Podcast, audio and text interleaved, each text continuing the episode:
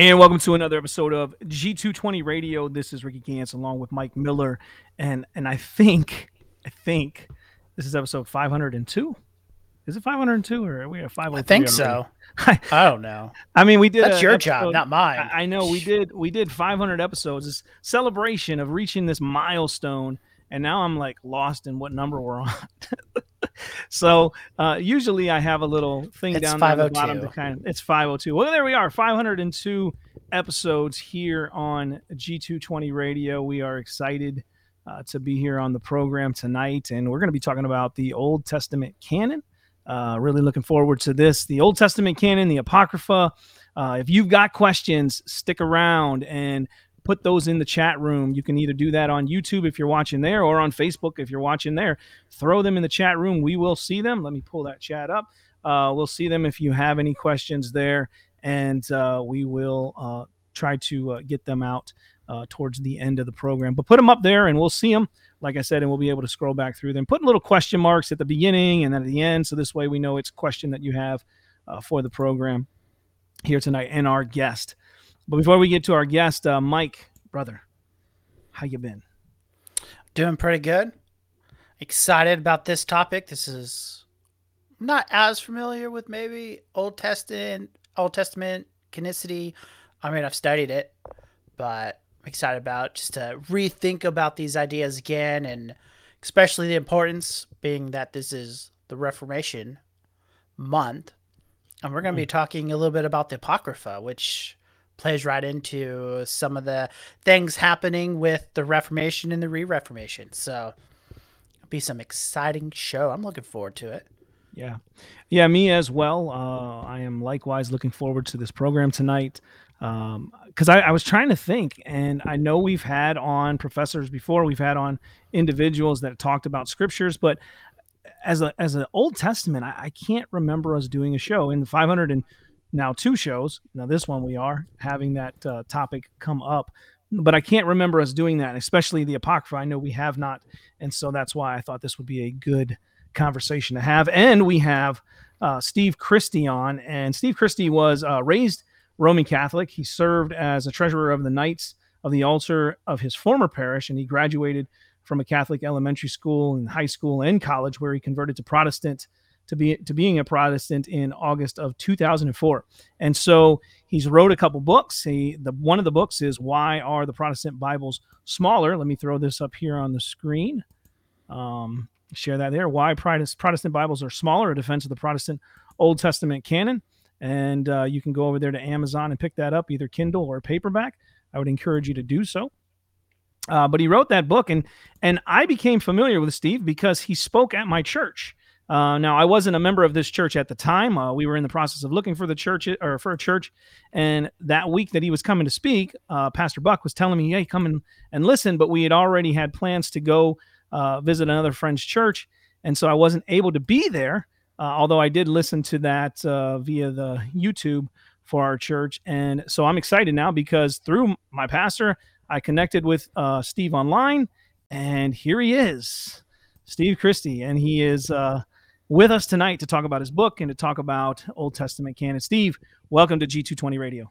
Oh, well, thank you so much for having me on, Ricky and Mike. It's a pleasure and the honor is all mine. And like you said, it's an exciting topic. It's a topic that a lot of people aren't really familiar with or how to address. And, and um, this is just um, one of the things that I have a passion for. So I'm ready to get into it.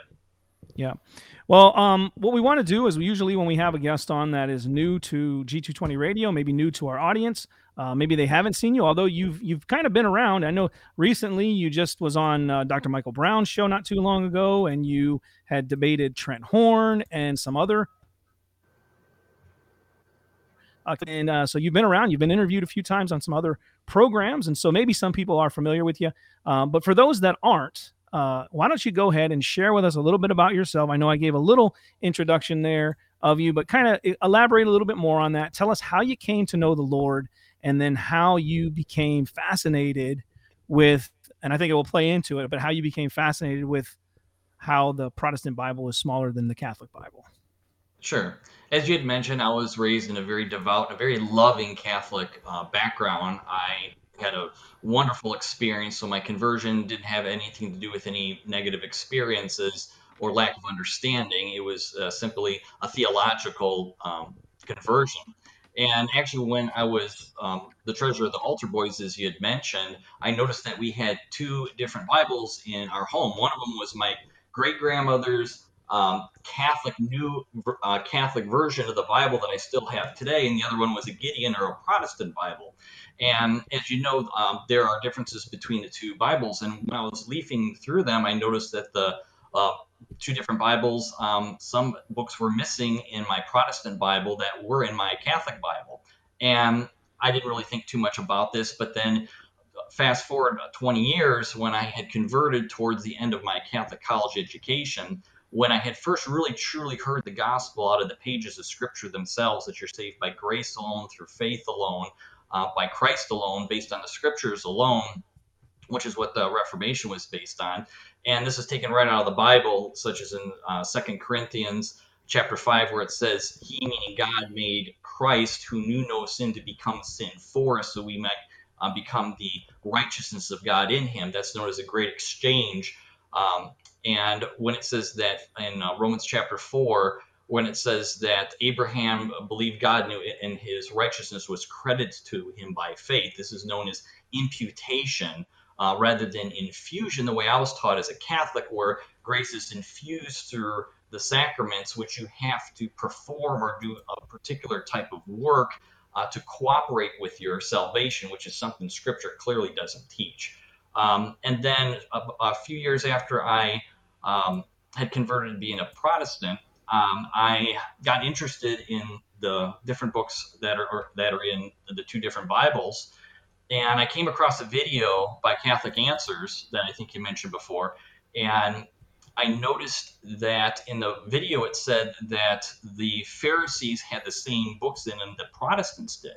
And I remember the Apostle Paul from the books of Acts was a Pharisee, and he specifically said in his letter to the Roman church that the Jews were entrusted with the oracles of God. And the, the word is used in the Old Testament in the Septuagint to refer to the Old Testament books. It's, it's used to describe Habakkuk and uh, Haggai and Zechariah and, and, several others. And it says that they were entrusted with these books. Well, just as the, the apostles were entrusted with the gospel and needed to know what they were, likewise, the Jews needed to be uh, familiar and knew what the Old Testament canon was and those scriptures were to be entrusted with them as well. Um, and then, like I says, the Jesus himself actually affirmed that the Pharisees, which we have the most information on, was in their canon historically. Um, he said that the Pharisees had these books. He says that they have Moses and the prophets. The term Moses and the prophets is a term to describe um, the Old Testament canon. And the word for have in Greek means to have possession of. Um, and from there, I started putting the pieces together, and I realized that the the canon of the Pharisees, which is the same as Protestants today, was the Old Testament canon that Jesus, the Apostle Paul, and the and the um, New Testament disciples and the early church embraced. Yeah. Yeah, and I think it's very important for us to, to grasp that, to understand that, because it, we we have a foundation by which we are walking out our faith, and if we don't have a set understanding of what those scriptures are, then we can go off into all kinds of things. Hmm. Uh, I mean, there are there's books. I, have had many conversations with individuals. Uh, I was just doing some video editing uh, earlier. I had a conversation just just a week ago at Cleveland State University with a young Muslim girl who I started to talk to her about the Bible. And she said, "Oh, the Bible's corrupted. It's been corrupted by Rome." And you know and i was trying to explain to her that's not how it works. The, the jews had the scripture before rome before there was a council of nicaea before any other councils to, to try to determine which were the the the, the genuine books of scripture. Uh, the jews had that. And we even had a septuagint at the time of christ which was this greek translation of the hebrew scriptures. So they already had a reference but we're, we're trying to understand this. And, and just recently I, I'm, I'm actually still teaching on roman catholicism at brunswick. And we were teaching before that on the jews judaism and how they have a, a lesser number than 39 but there's a combined book. So you take first and second chronicles and put them together. First and second samuel put them together.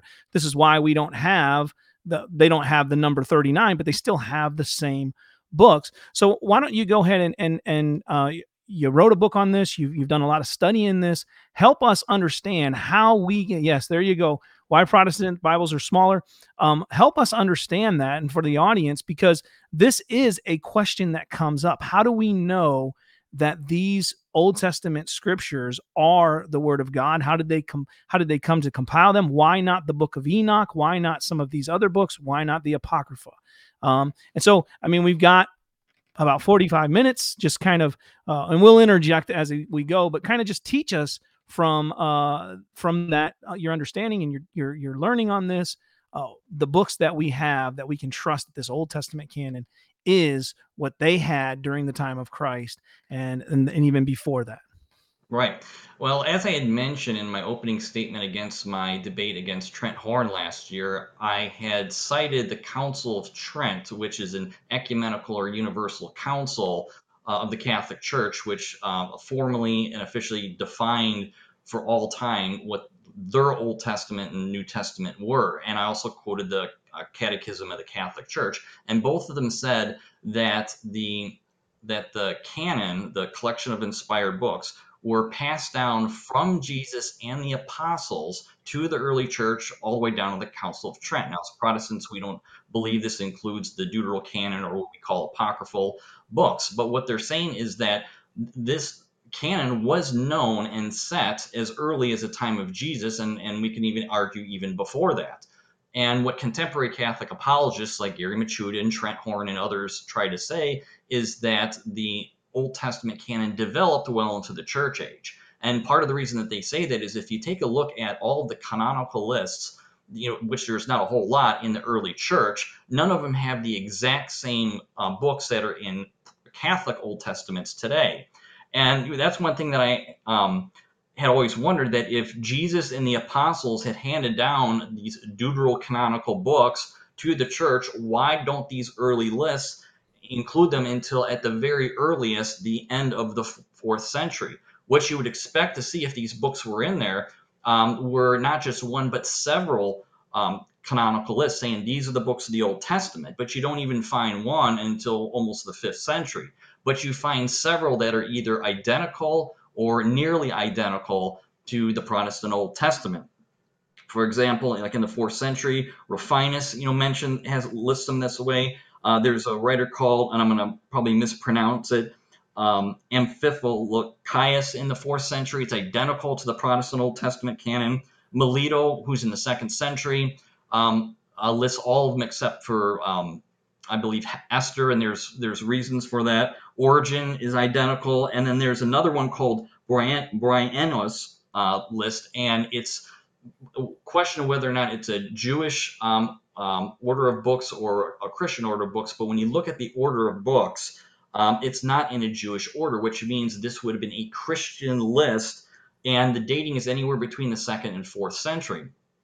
But like I said, in order for um, the Jews and then the early church uh, to know what the canon is, Jesus held the Jews accountable to uh, what those books were because he says, Have you not read? He couldn't hold them accountable to knowing what the Old Testament scriptures were um, if there wasn't a set canon by then.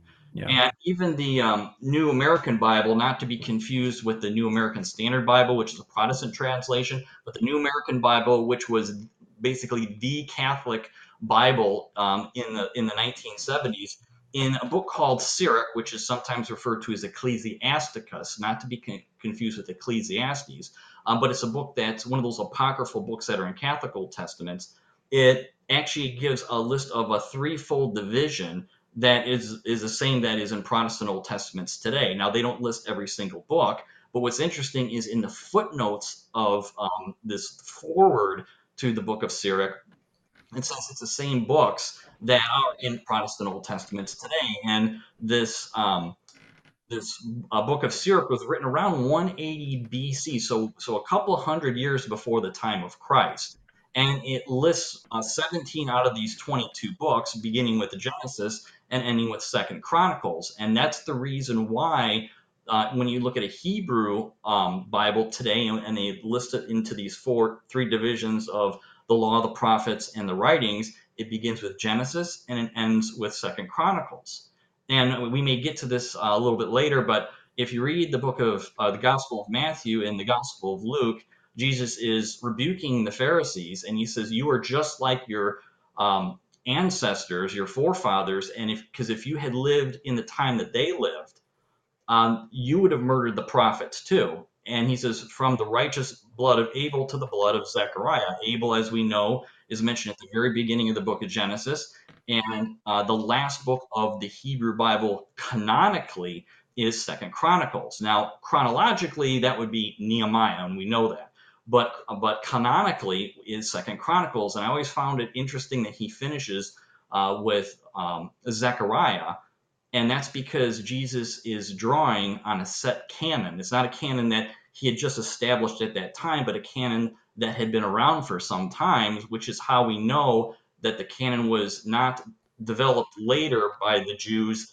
around 8200, but was set at least uh, 400 years before that. Yeah, yeah, absolutely. And that's one of the things that's very important because, uh, as you said, if there was no scripture for them to draw off of, Christ is saying, Have you not read? We see this multiple times in the word. We see Paul as he writes to Timothy here, and he says to Timothy in, in 2 Timothy chapter 3, uh, and, and this is around 64 AD or so. So you're talking New Testament is being written, but he refers to these sacred writings, and he says, in verse 14. But as for you, continue in what you have learned and have firmly believed, knowing from whom you learned it, and how from childhood you have been acquainted with the sacred writings, which are able to make you wise for salvation through faith in Christ Jesus. All scripture is breathed out by God and profitable for teaching, for reproof, for correction, and for training in righteousness, that the man of God may be, be complete, equipped for every good work. And so Paul is, is is writing this to Timothy, and he's reminding him, hey, these sacred writings that you grew, you grew up, your your mother, uh, your grandmother was teaching you these these sacred writings. Um, we even see Jesus on the road to uh, Emmaus, and he's he's walking with the disciples and saying all of these uh, writings were about me. Paul is going into the synagogues, reasoning with people daily to, to speak to them about Christ being the Messiah from the scriptures. And there was no New Testament when he's doing this. He's he's going to the Old Testament. So there there had to be an established group, uh, group of writings for them to pull from. Right, exactly. Um, and I don't know if you want to get into um, the what's known as a rabbinic name conflation that Jesus uses in Matthew chapter 23, um, because this is something that's really significant because he refers to um, the Zechariah as a son of Berechiah, which is mentioned in the book of Zechariah as, as opposed to the son of Jehoiada that's mentioned in Second Chronicles. And this is something that when we talk with our Catholic and Orthodox friends, they'll say, "See, well, that proves that he's not talking about the canon and because he's referring to um, uh, the son of Berechiah." But in reality, he's actually conflating both of them. So is that something you know that you want to address at this time, or? Yeah, I'm not familiar with it, so that would be something that I'll be learning. So yeah, go ahead and and teach us on that because I I'm not familiar with it. Yeah, yeah, and this is actually a bonus. This is something that's not covered in my book. It's something I read later in Roger Beckwith's book, The Old Testament Canon of the New Testament Church. So this is a bonus, you know, to the people that you're listening, that's listening to um, your podcast. But um, what happens is that Jesus um, is purposeful when he says the son of Zechariah uh, or Zechariah the son of Berechiah. Obviously, he's drawing from the the prophet uh, that wrote the prophetic book but what he's doing is that he's conflating uh, the son of um, Berechiah by using that patronym, but he's also uh, drawing from another Zechariah, the son of Jehoiada, that's the Second Chronicles, because he describes the way he died. If you go to Second Chronicles chapter 24, I believe it actually says that Zechariah, the son of Jehoiada, was killed between the temple um, in, in the courtyard, and Jesus is saying that uh, this Zechariah was killed before between the temple and an altar. and it's the same it's the same place it's the same area that he, that he was killed he was killed right outside of the holy or the um, you know the holy place and between the, the uh, altar burnt offering so what he's doing is that he's actually describing the, the patronym of one prophet uh, the son of Berechiah, and the method of death uh, that he was killed um, which was uh, in the courtyard or between the temple and the altar and he's conflating them purposely as if they were one person. And Jesus does this elsewhere in Mark chapter 2, verse 26, when he purposely conflates the high priest uh, Abiathar. And if you look in the Old Testament, it was actually the high priest um, Ahimelech. And so he's purposely conflating these two people. And you see this throughout rabbinic uh, literature as well. You, you see this, um, for instance, when uh, rabbinic literature where Shem is uh, uh, purposely conflated well with Melchizedek. That's where this, you know, the, this correlation comes from. It's not saying that he is this person, but it's purposely conflating it.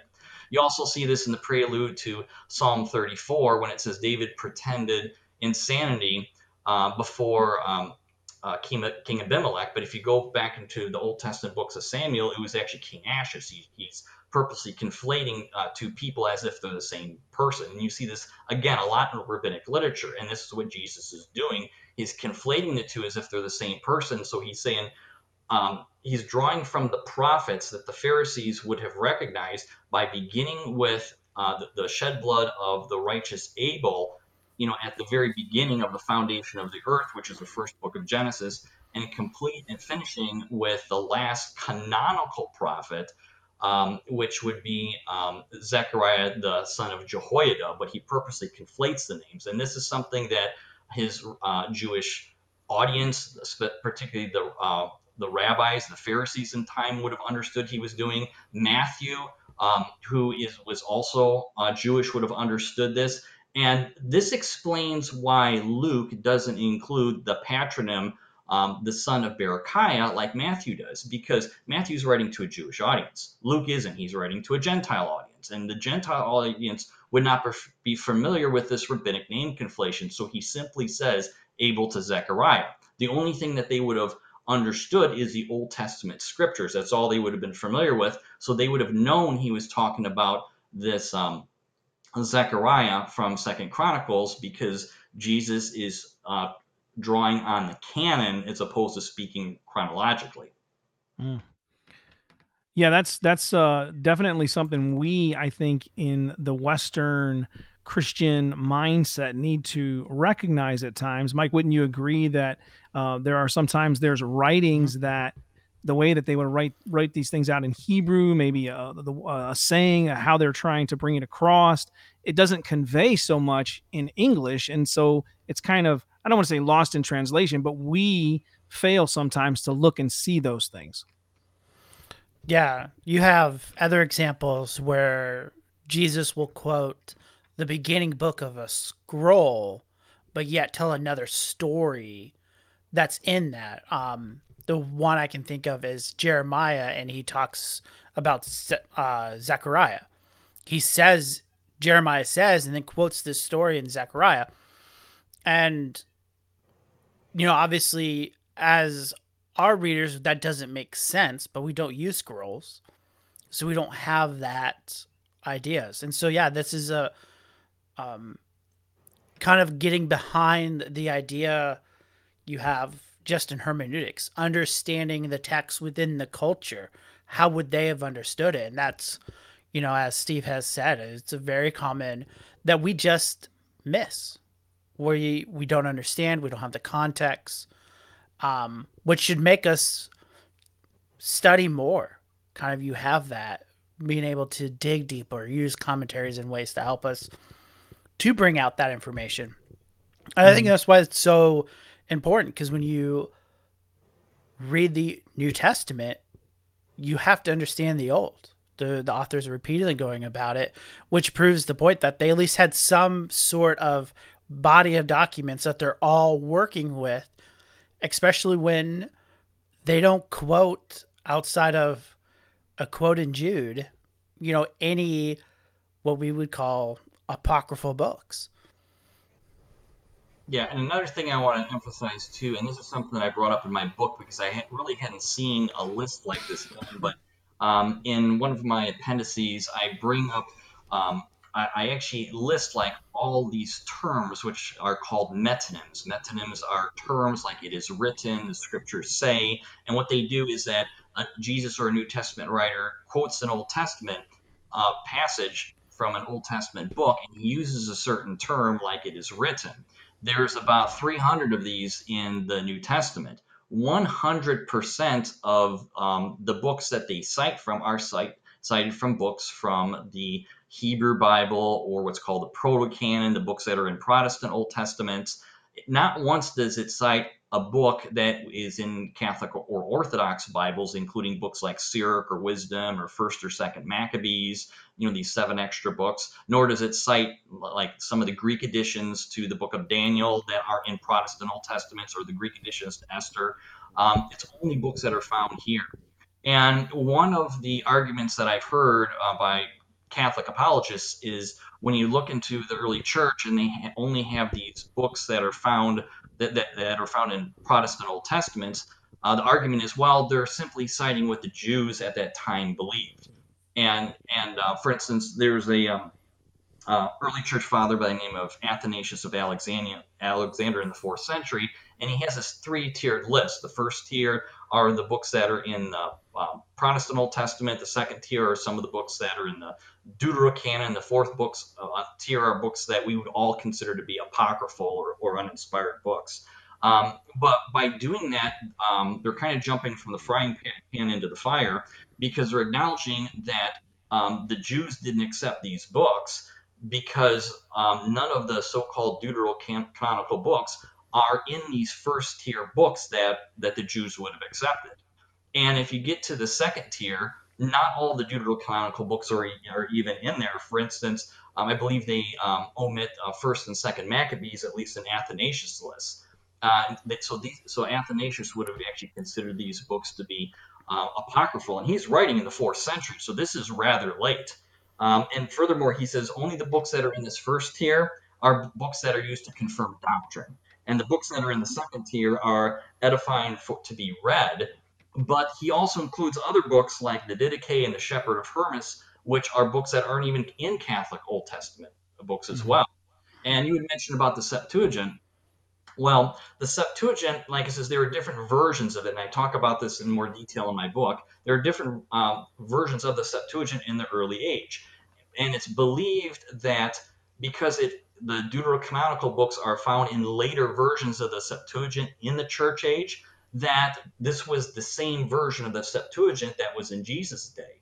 But again, if you look through the New Testament, it never quotes any of these books as scripture. They quote a lot of books that aren't even in Catholic or Protestant Old Testaments. But if you take a look at them, they treat these these deuterocanonical and apocryphal books no differently than they do um, books that are are in, uh, say, uh, Ethiopian Bibles or, or, Eastern Orthodox Bibles. They don't treat them as scripture because they don't use phrases like "it is written" or "the scriptures say" or "have you not read." So to believe that the, the later version of the Septuagint reflects what was in the Septuagint in Jesus' day is really being anachronistic. It's a, it's a, it's an assumption. I think too, and you kind of brought out about it, is these books that are in question aren't written in Hebrew or Aramaic. They are all Greek written books. And I think that's important for the fact that even Jesus spoke Aramaic. Mm-hmm. He may have known Greek. We don't know, but he spoke in Aramaic. And there's, and just the tension the Jews have with the Gentile world you kind of see in some of the study I've done just this kind of idea that they're not Jewish books. They may tell Jewish history, they may be apocryphal in the way that Revelation is apocryphal, but they're not scripture. And that is it. And you even consider, I don't know if you go this way in the book, but looking at Old Testament scholarship in regard to textual criticism, the Masoretic text, which is around 900 AD, is very similar to the Dead Sea Scrolls, to um, Jerome's um, Old Testament, very close to the the Septuagint, and it they don't include them in those texts. Also, I think and that just kind of builds that case that the early church is they know about them, but as you kind of they're there, but they're not on the same level as you know Genesis and Exodus and all the rest. Right. And um, it, as you alluded to, there were a lot of books that were written during this time period that we would refer to as the intertestamental period, between 400 BC roughly and, and the time of the New Testament books like First Enoch and Jubilees and Third Esdras, you know, which was actually accepted very early in the church. In fact, many early church fathers preferred this version because it was believed to have been translated into Greek before even Ezra and Nehemiah was. the idea that the canon of the Jews is set much later is really fallacious because, as I mentioned about Roger Beckwith in his book, he brings up a Baraita, which is a written tradition that was later included in the Talmud and but it was it was a tradition that was written down in the second century, and it's called Baba Batra B. In, in Baba Batra A, it talks about the books of Moses, and in Baba Batra B, it begins with Joshua and ends with Second Chronicles, and it is all the books of the Hebrew Bible, including Esther and some of these so-called uh, questionable books. And in it, it says that it begins by saying the rabbins said uh, the word rabbins literally means the master said or the masters taught. And this term is uh, goes all the way back to the first century and was first borne by Gamaliel I.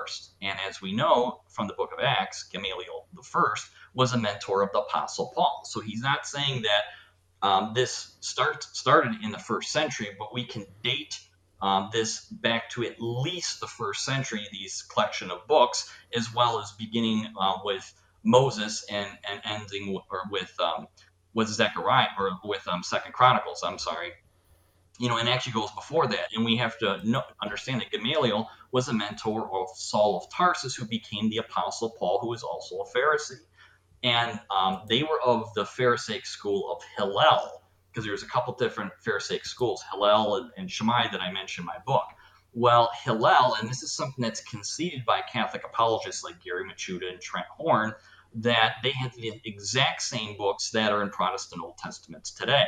You know, and Hillel goes back even into the BC area, you know, before um, before uh, Jesus was even born. And we know that they're from the book of First Maccabees that there was already a set canon because when um, after the Maccabean War, when they were fighting against Antiochus Epiphanes, you know, who was uh, torturing and, and persecuting the Jews, it says that he had gathered these books of, of his ancestors. And this was roughly around 164 BC. So we can date the um, set canon at least 164 BC or possibly even earlier. Um, so, and there's a difference between a book being re- recognized as scripture, you know, in ancient Judaism versus being canonical. In other words, they would have accepted these books to be just as inspired as the five books of Moses. But as far as putting them into like a canonical structure, this happened before the time of Christ and, and after the time of like Ezra and Nehemiah, but they were always considered to be scripture by the ancient Jews. Um, one last point I want to make up because it's really significant. I had correspondence uh, with a gentleman by the name of John Martignoni. He's a host, he's a Catholic host of EWTN, the Global Catholic Network, and he had shared with me that the Septuagint from Jesus' day was completed around 134 BC. And this is really significant because virtually every book uh, that is in Catholic Old Testaments, which are not in Protestant Old Testaments, wasn't translated into the Greek Septuagint until after 134 BC. In fact, the only ones that were uh, written before 134 BC was the book of Baruch and possibly uh, the story of the three children, which is one of the editions of Daniel. And this is significant because when you look at the book of Daniel, it was written centuries earlier by the actual prophet, but the additions to Daniel, uh, the book of Susanna, the three children, Bel and the dragon, these are all additional separate writings that were written possibly by different people at different periods of time. Susanna, early first century, the uh, three children around 164 BC, which, by the way, is not mentioned in the New Testament, and Bel and Dragon around 100 BC. And I'm using Catholic dates in my book because I wanted to be objective and not use Protestant um, dates. So I use Catholic as well as Jewish dates, you know, when I do my dating period of time. So most of these books weren't even in the Septuagint because it was completed at 134 BC um, before these books were even read. And the question is, how did they get into the into the Old Testament of the Septuagint? Well, as Gary Michuta uh, correctly pointed out, that the Septuagint began to be what's called a liturgical book, and books started getting added after the first century. And so when you start seeing a list in the Septuagint later on in the church era that includes these books, it's because they were added to the Septuagint after the first century. It was not included in the Septuagint verse in Jesus' time. Yeah. Yeah, and that's absolutely important because these dates, if they're not lining up, how then could they be in what was held and commonly viewed as the Old Testament scriptures? Now, w- with the Apocrypha, um, well, actually, before we, we talk about the Apocrypha there, let's why not the Book of Enoch? Because the Book of Enoch we see is quoted right from Scripture. Um, again, maybe not in the sense of you know, as you mentioned, what what was the word you used? Metonyms. Metonyms, yes. Metonyms. So, um, let's talk about that because I, I I've had individuals tell me, you know, the, the Bible, the Old Testament doesn't have all the books in it. You know, some are referring to, you know, the uh, the apocryphal books, the Deutero uh, canon. What do you call it? The Deutero Deutero Deutero non. I don't even know how to say it. Say it ten times fast, let alone once, right? Yeah, the yeah, Deutero yeah, Deuterocanon books. But what about like things like the Book of Enoch? Right. And I actually address this in my book because I actually bring it up in, in, my chapter on the New Testament, which, even though the book is about the Old Testament, but it was written during this period of time uh, uh, known as uh, the intertestament period when prophecy had ceased. So, one of the qualifications of an Old Testament book, uh, and this is something that even Catholics and Protestants agree on, is that it had to be written by a known prophet like Moses or a contemporary um, like Ezra and Nehemiah during a time that that prophecy was still active. And this causes a real problem with with um, the books that are in Catholic Bibles because books like First Enoch and Third Ezra was written during the same period of time as these deuterocanonical books. So the question I would always ask them is, well, if you don't believe prophecy ceased, then why do you accept, say, for instance, wisdom, but you don't accept First Enoch because they were written during the time period that you think prophecy continued? But again, if we go to the uh, book of First uh, Maccabees in Catholic Bibles, um, it indirectly, and I would actually argue even directly, um, affirms that prophecy had ceased because one of the things that it says is that um, when the temple was desecrated and, and destroyed, they had uh, taken the stones and put the stone up, up on a mountain, and they said they were waiting until a prophet would come around to tell them what to do with these stones. Well, um, and that indicates that there was no prophet, you know, around during that time, because if there was, a prophet would have told them what to do with the stones.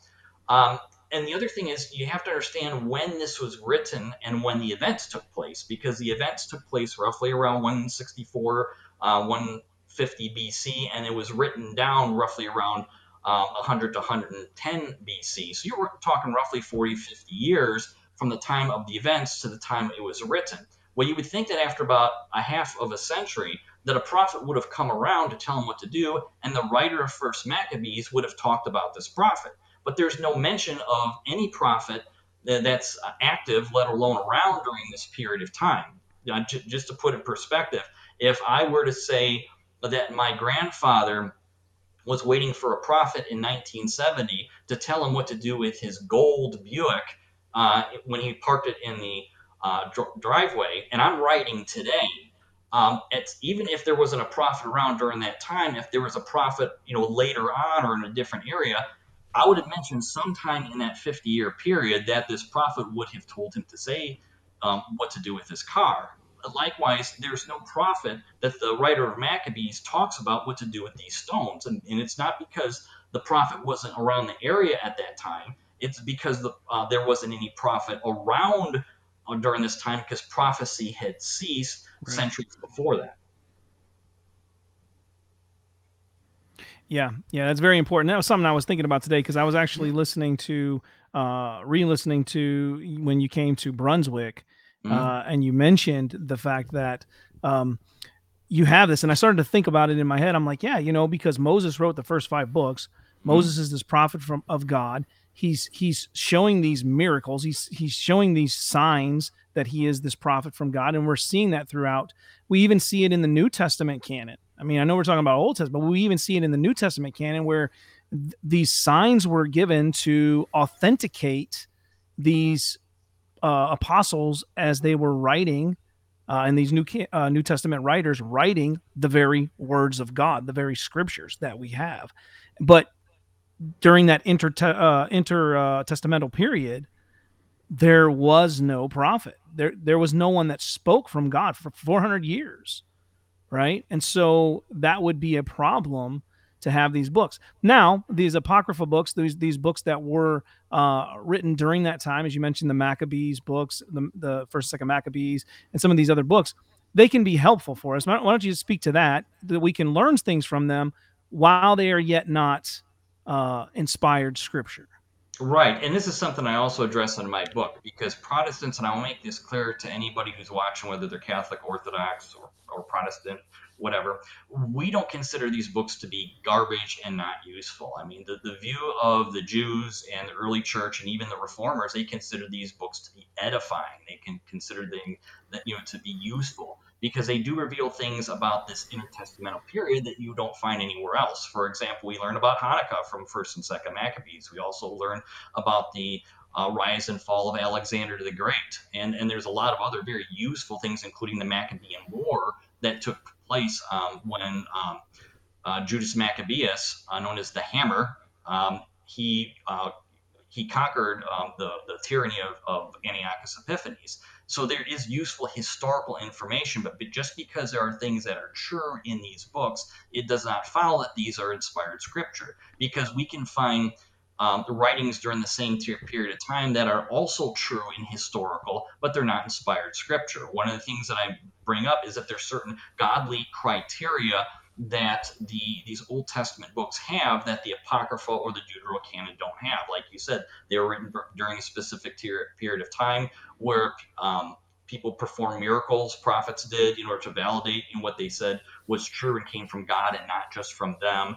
Um, there are no uh, historical or theological errors that would contradict previous or later scripture, and it was during a specific time period between the time of Moses and, and, and uh, during the time of Zechariah or the, the very end of the um, Old Testament canon. And what's interesting, Catholics and Orthodox would actually agree with us about, about these criteria for the New Testament because they'll say, well, how do you know that after the time of the Apostle John, that books, you know, like the Shepherd of Hermas and the, the Epistle of um, Barnabas and others in the Didache, how do you know that they um, don't belong in the New Testament? They'll say, well, because you know there, there were no apostles around after the time of John. He was the last one. But when it comes to the books of the Old Testament, then suddenly they change their tune and they have different criteria because they don't realize that prophecy had ceased, you know, around the time of Nehemiah, around 400 BC, and they have certain errors, you know, um, that um, that cannot be reconciled. There's a difference between a Bible difficulty or an apparent error that might be difficult, but if you do enough studying and, and prayer, you can you can reconcile even these hard um, passages that appear to conflict, but they don't. But books like Tobit, which says that the medicinal use of fish guts is to scare away demons and to cure blindness by gutting a fish, smearing it on the eyes, blowing on the eyes, not not just the smearing, but you know the blowing is the important important part too. Blowing on the eyes, it cures blindness and it'll, it'll never come back. And I'm a nurse. I've been in the medical field for or the healthcare field for 25 years, and I've um, read a lot of medical journals, and there is no evidence that blowing on the eyes after smearing fish guts cures blindness. In fact, it's not being done today. And I always say that if it was a angel from heaven um, that is telling Tobit this, why would he give him medical information that we're not still doing today? And why would he say that a medicinal use is to scare away demons when that's that's a spiritual quote unquote remedy, not a medicinal one? And there's mm-hmm. tons of um, errors that I mentioned in one of my appendices in my books. That's just one of them. That it's not a Bible difficulty or an apparent error, but a real error that cannot be reconciled. Yeah. So some of our listeners may be listen thinking, and kind of what I'm thinking is why do Catholics and Orthodox kind of hold tight on this point? Why is this a big deal? Because ultimately, the question is does Protestants have the full canon or not? And if we don't have the full canon, there's issues. We mm-hmm. don't have the full counsel of God as we claim we do. So why is this why are kind of the Catholics kind of set on no these books are inspired and should be part of the canon? Right, that's a very good question. And at the Council of Trent, it was the first time that the the council had voted not unanimously by the way, but had a majority vote that anybody who rejects these books in their entirety and their whole uh, an anathema or an excommunication or, or to be accursed is placed on um, that individual. It's something that's binding you know, to, to, to the Catholic. You know, and in some translations of Catholic Bibles, it even says damned, you know, that you can actually lose your salvation if you reject that. And, but yet, when you look throughout church history, there are tons of people, doctors of the church, uh, popes, cardinals, uh, the Glossa Ordinaria, which was kind of uh, a, a, a, um, a, Bible commentary, you know, of Catholics in the latter Middle Ages that rejected these books and even called them apocrypha. You know, but they're next excommunicated because they were born too early prior to the Council of Trent. And another thing is when you read uh, Galatians chapter 1, the Apostle Paul says that if anybody gives to you a different gospel, which isn't even a gospel of all, even if it's an apostle or an angel for heaven, let him be anathema, let him be accursed. And so he, so basically, what Rome is doing is is is is correlating uh, the canon of Scripture with the gospel. You know, they're actually, in a sense, teaching a, a different gospel because they're saying if, if you don't um, believe in these complete books entirety with all their parts, you're excommunicated. So they're making it a salvation issue. And but the question we have to ask ourselves is, what was the canon that Jesus and the uh, and the early church believed, meaning the early church in the first century? And there is absolutely no evidence in the in the first century that from the New Testament that Jesus or any of the disciples considered these books to be inspired scripture. Like you said, they were useful, they were edifying.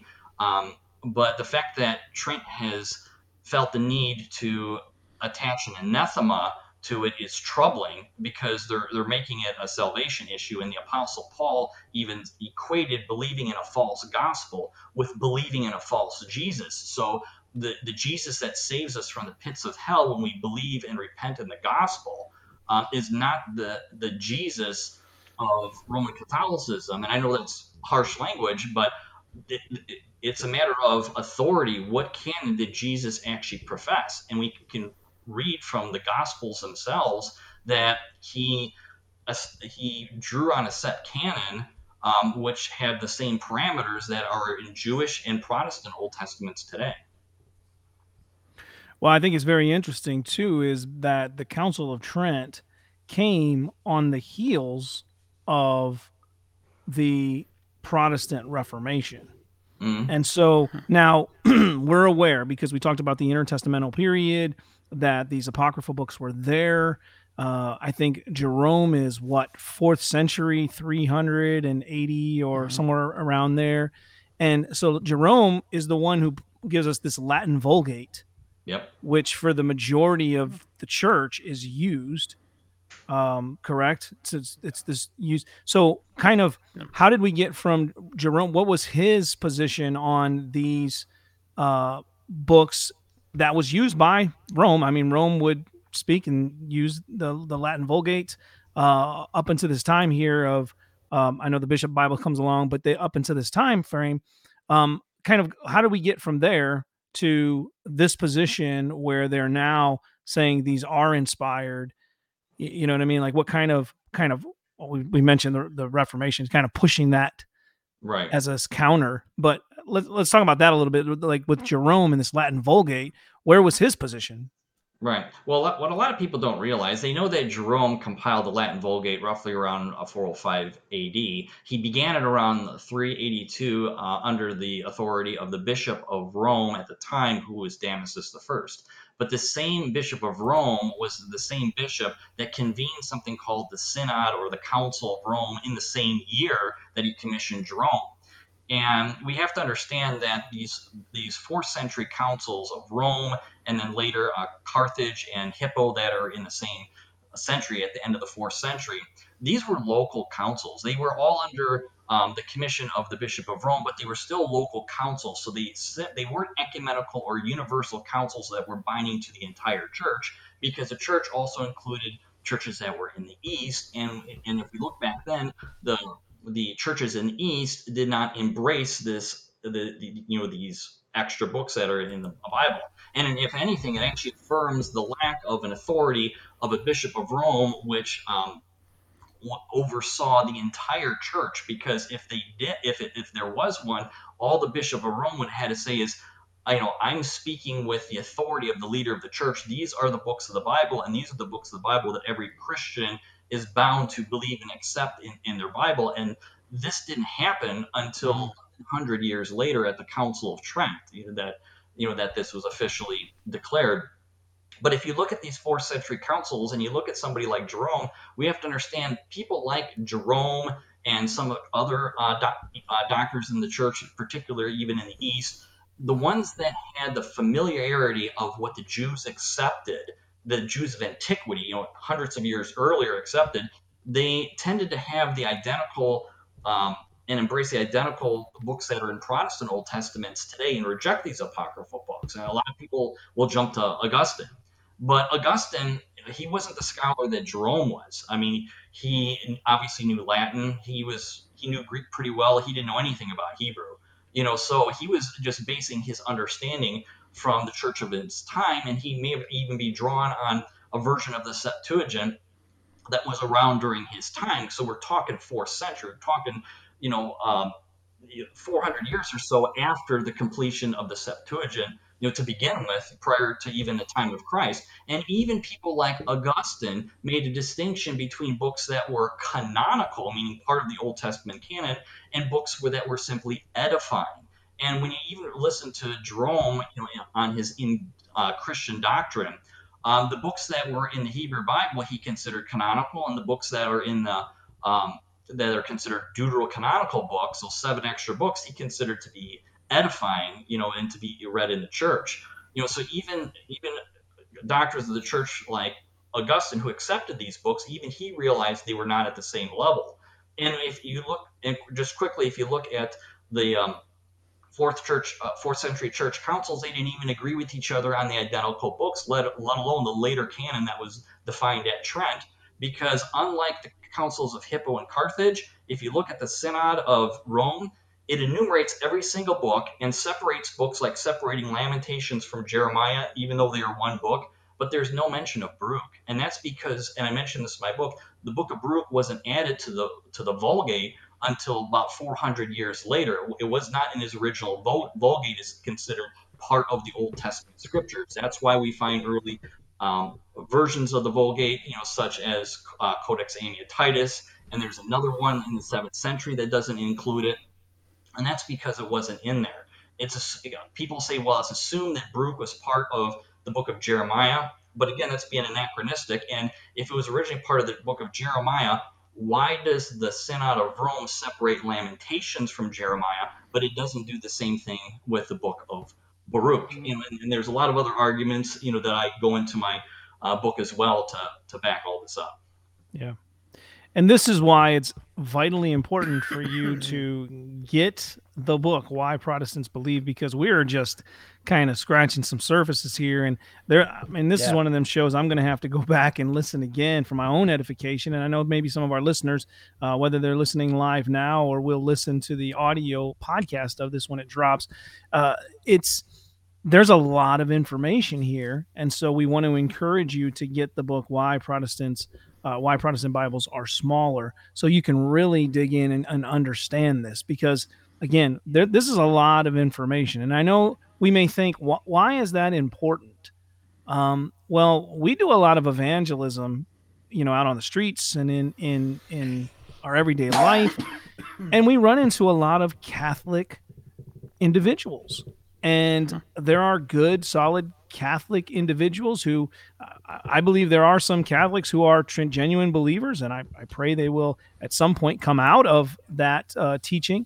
Um, but we engage with these brother these these individuals. I'm not brothers in the faith, and uh, based upon their teachings, but we engage with them because we want to see them come out of this. And these are kind of some of the argumentations that come up. I know I was out at the abortion mill one day and I was preaching uh, the gospel, and we were trying to have babies rescue babies, and there was a Catholic priest out there and we got into a conversation. He said, "Well, you wouldn't have that Bible if it wasn't for the Roman Catholic Church." These kind of things come up, and it's not just like something that was debated in the 16th century. These are things that still are talked about today. Yeah, and, and I want important. Yeah, just to piggyback on what you said, I'm glad that you brought that up. One of the arguments they'll say is that, well, the Catholic Church gave us our Bible; they're the ones that wrote it. Well, not only is that not true for the majority of the, the Bible, because the two thirds of its Old Testament was written by the church, not the, or written by the Jews, not the church, because the church wasn't even built until Pentecost.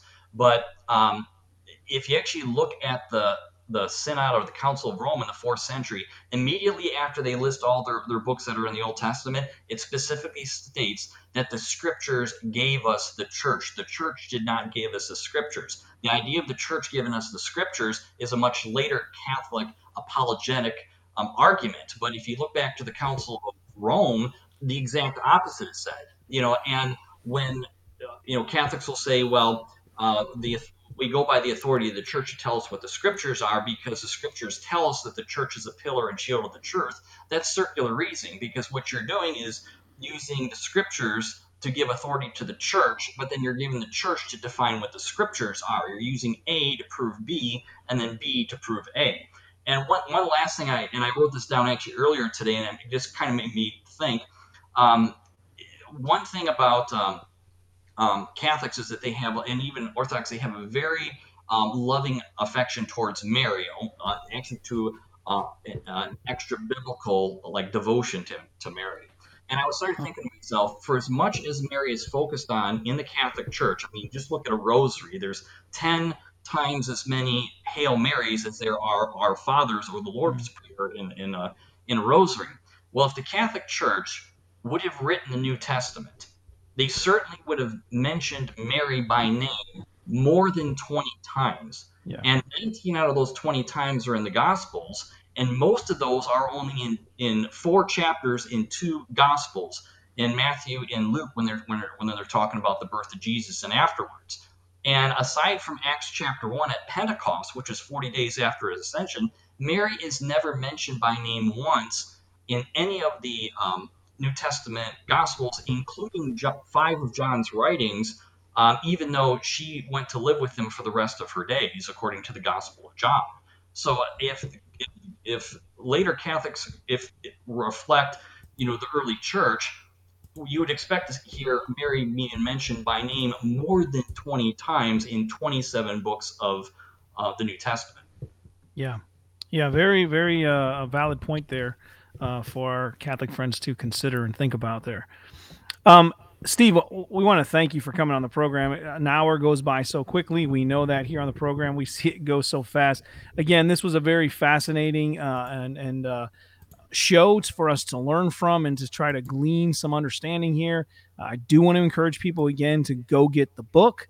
Um, so, Steve, why don't you go ahead and tell people where they can find you? Maybe if they have questions, uh, if they want to reach out and talk to you about this a little bit more, where they can find you, uh, and any closing remarks you would want to leave that maybe we didn't touch on. Uh, please feel free to do so. Right. Well, first of all, I want to thank both you and Mike for having me on the show. The honor and the pleasure has been all mine.